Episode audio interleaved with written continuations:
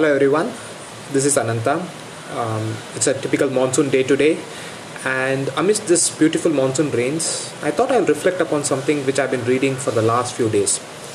Uh, the topic is Mahavakyas.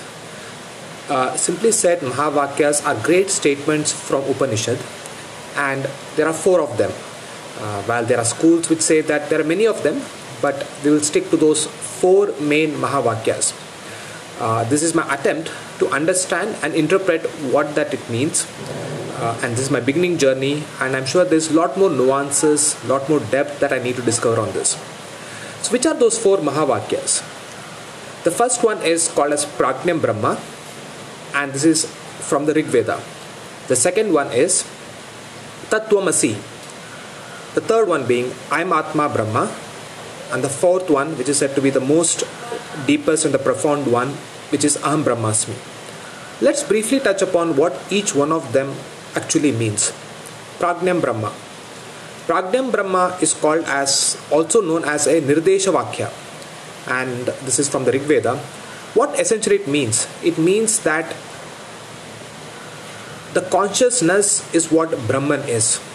Consciousness is what begets Brahma, and this is something that is kind of seen as an axiom and not something that can be contested in a certain way. But let's build on this.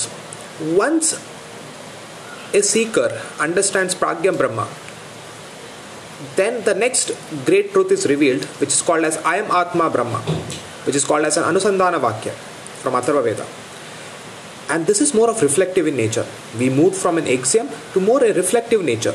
That is, Prajnam Brahma is an axiom, whereas Ayam Atma Brahma is more reflective nature. And that is where the, the role of Guru comes in. You need to have a Guru, somebody who can open these doors for you. Once you build on Ayam Atma Brahma, you understand that Brahman, but that my soul is the Brahman that I'm looking for. And that is where the Upadesha Vakya comes, which is the third Mahavakya, Tattvamasi. And this is from Samaveda. And this is where the pupil and the preceptor come together and they understand this great insight that thou art you, Tattvamasi. And the spiritual journey continues. And it is said that the final phase of it, which is the Anubhava Vakya from Yajurveda, Aham Brahmasmi, which is where you understand that me, I, the self, is what Brahma or Brahman and that comes through experience through listening through logic and moreover a faith in teacher.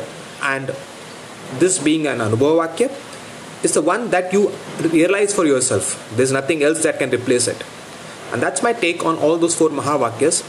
And to touch upon a brief history around this these four mahavakyas are also the harbingers of the four mathas that shankara in the 6th century uh, initiated and interestingly each of those mutts in Dwaraka, in, in Kedarnath, in Sringeri uh, and Puri have carries this name. Thank you. Good evening everyone. Today I will narrate the story of Raja Janak and Ashtavakra. Raja Janak was king of Mithila, he was Mithila Naresh and he was a very learned man and along with his wisdom, he was a great spiritual person as well. Of course, a lot of you would know that he was the father of Sita, and he was also well known for his justice and the way he led his country. One day, after finishing his regular king duties, Raja Janak retired to his bed. And when he retired to his bed, he slept. After a while, couple of his sentries or guards knocked his door and said, King, there are enemies at our borders and they are going to attack us. Raja Janak quickly swung into action. He wore his crown, collected his arms and weapons, and collected his army and proceeded towards the border. The battle was grim, but the enemy was much more stronger than he had anticipated, and unfortunately for Dr. for Raja Janak, he lost the battle. When he lost the battle, he also understood that the enemy had now proceeded to his palace and there was no way he could go back to his palace. without a palace, without an army, and badly bruised, Raja Janak decided to walk and cross the borders and meet up with other friendly kings so that he could reconvene, regroup, and fight another battle. So Raja Janak, in the mid of night, started walking. It was a long, arduous journey. He walked and walked and crossed the border. While he was walking, he was thinking, Few hours back, I was a king who was sleeping on the bed with all the comforts, and look where I am. I am now nobody. And he crossed the border with a lot of anguish and agony. As he walked, the dawn was almost about to be set, and he was hungry and thirsty. Nowhere to go. In a distance, he saw a monastery where alms or bhikshu were there, were collecting their morning alms, and he stood in that line and everybody was being served some morsel of food, which was gruel. When his turn came, there was nothing left. But seeing the King Raja, Raja Janak's pitiful state, the person scraped the bottom of the pan and gave him something to eat. Taking this little morsel of food, Raja Janak went to a tree and sat. Before he could eat, a kite or an eagle, maybe, it swung towards him and toppled that bowl and the entire food got mixed with uh, dust. Raja Janak's pot of anguish overflowed. He fell on the ground and started crying that, alas, what has come be- be- upon me. At this moment, he woke up. Raja Janak understood that all that he saw was a dream. But then he paused. He asked, Is this the dream or that is the truth? Or is that the dream or this is the truth? क्या ये सच है क्या वो सच है Raja Janak was very confused. He had no answers. When suddenly he started walking out of the chamber, couple of cent- uh, guards came and asked him, "How are you, Rajan?" He asked the same question. क्या ये सच है कि वो सच है? Is this the truth or that is the truth? The guards were all confused. They brought some more elder and senior people to talk to him. The same question was repeated. And eventually his ministers also came, his queens came, his uh, hermits and pandits came, but all could see only those questions and then nobody had an answer. Incidentally, Ashtavakra was a great saint. Ashtavakra was known as a great scholar and philosopher, and there is something called as Ashtavakra Gita also written by him, which we'll talk about some other day. Ashtavakra, the name was because he had eight deformities at different parts of his body. He was passing along that country land, and all these people who were very worried about Raja's state, came towards Ashtavakra and said, Why don't you come down to and meet this Raja and help him address the issue that he is facing? Ashtavakra agreed and he set upon towards the palace. When he went to the palace, he saw Raja Janak sitting there. And here story takes a little detour. I'll not go into that part of the story. Um, then Raja Janak repeated the same question to him कि क्या वो सच है कि ये सच है is that the truth or this is the truth at that time Ashtavakra asked a simple question Hey king, do you know that you were in that dream? He said, Yes. Did you see the enemy? He said, Yes. Did you fight the battle? He said, Yes. Did you lose the battle? He said, Yes. Did you cross the border? He said, Yes. Did you take that morsel of food? Yes. Did you see the eagle coming down? He said, Yes. Do you see yourself now? He said, Yes. Do you see the palace here? He said, Yes. Did you see me? Yes. Do you see this entire grandeur? He said, Yes. Then he stopped. He said that Rajan or king, neither that is the truth nor this is the truth.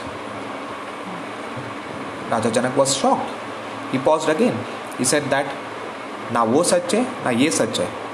Neither that is the truth nor this is the truth. Then what is the truth? Ashtavakra smiled and said that, Hey Janak, you are the truth. While this looks like a simple story, there's a profound truth in it ties back to the beautiful story of Atman and Brahman, the way that there is a waking state and a sleep state. In a waking state, we see certain part of the world. In the sleep state, we see something which is a dream. Incidentally, our mind or consciousness is there in both of them. Both of them might not are not the truth, but what is the truth is that permeating consciousness that pervades both the living state, the sleeping state, the state beyond that what a wonderful way to say this beautiful truth in the form of a story. Some other day I'll talk about Ashtavakra's another story which is very more interesting. But thank you for your patience. Bye. Good afternoon, everyone. A few days back, I had touched upon this concept of Pragnyam Brahma. Uh, when I said Pragnyam Brahma, it was the mere understanding of Pragnyam, which is consciousness. And one of the thoughts that came to me was how can we understand and appreciate this consciousness? And I'll narrate a very interesting story which I read and also I heard from one of the sages and the story goes like this there was a friend and uh, he had another friend who was a bit of a skeptic and uh, he always challenged the this friend who was trying to go towards the path of spirituality. So one day both of them got together and they went and watched a movie uh, in a in a theater hall which apparently seems very difficult in these days but at that time they watched a movie together in a theater hall. And the movie was being played and as the movie was going and the movie incidentally was mahabharata it was the the 18 day war and the war had prolonged and that scene was being played out in that movie hall and the, the spiritual friend who was a seeker turned to this other one and said that can you see brahman here? Uh, he said that um, where is Brahman? And uh, he said that can you see that Brahman where this story is being played out? Oh, oh yes yes I can see. There's a chariot there. Is that the Brahman? No no no no. Look beyond it. And he said that oh okay. There I can see a flag. Is that the Brahman? He said no no no no no. Look beyond it and then he said that uh, there's a soldier who is fighting. Is he the Brahman? No no no no he's not the Brahman. Look beyond it. And then he looked at the mountain and said yes that's a brahman. No no no no. He he did not agree to that. And then the spiritual seeker turned towards him and said that ignore the movie and think what is behind it. And that point it struck upon him that it was the screen on which the movie being played was the brahman till you switch off that movie this brahman or that screen will never be visible to you. So it is very apparent that the movie has to be taken out of the context to see the screen behind that movie.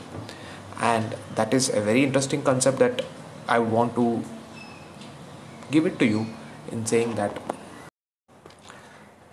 Good evening friends. Uh, today i will reflect upon or narrate a story uh, which i read a few days back and incidentally i also heard this story being narrated by one of the sages uh, in, in a blog series. I don't remember exactly the blog. Uh, and this particular story uh, finds mention in the Brihadaranyaka Upanishad, and it's a very interesting story. And the story that I say it has been adapted to a certain extent.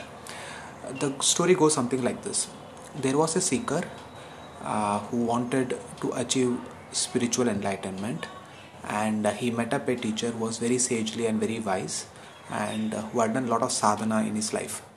Um, and uh, during their course and uh, understanding this, uh, this particular seeker had struggle in understanding what Brahman is.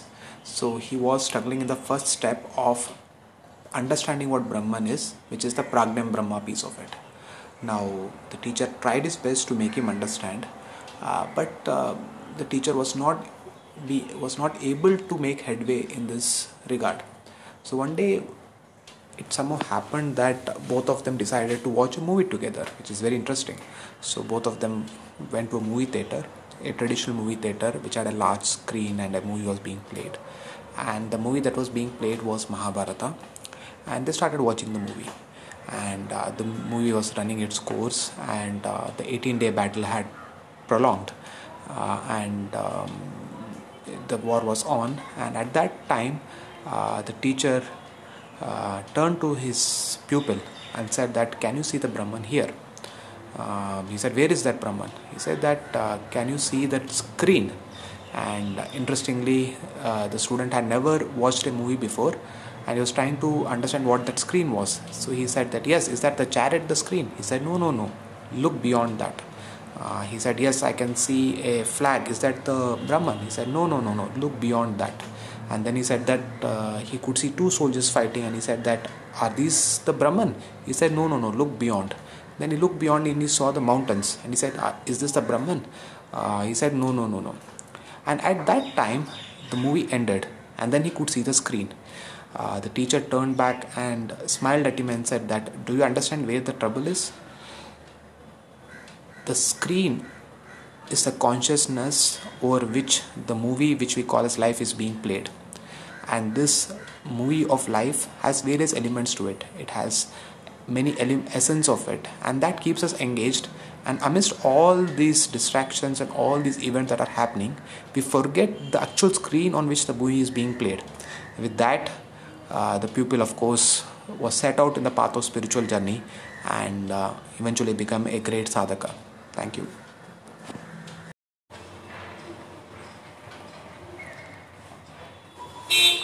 अब का बताई सब बिसर गा रहा का। मार भुला गए रहन कि एक ठो कढ़ाई और बा।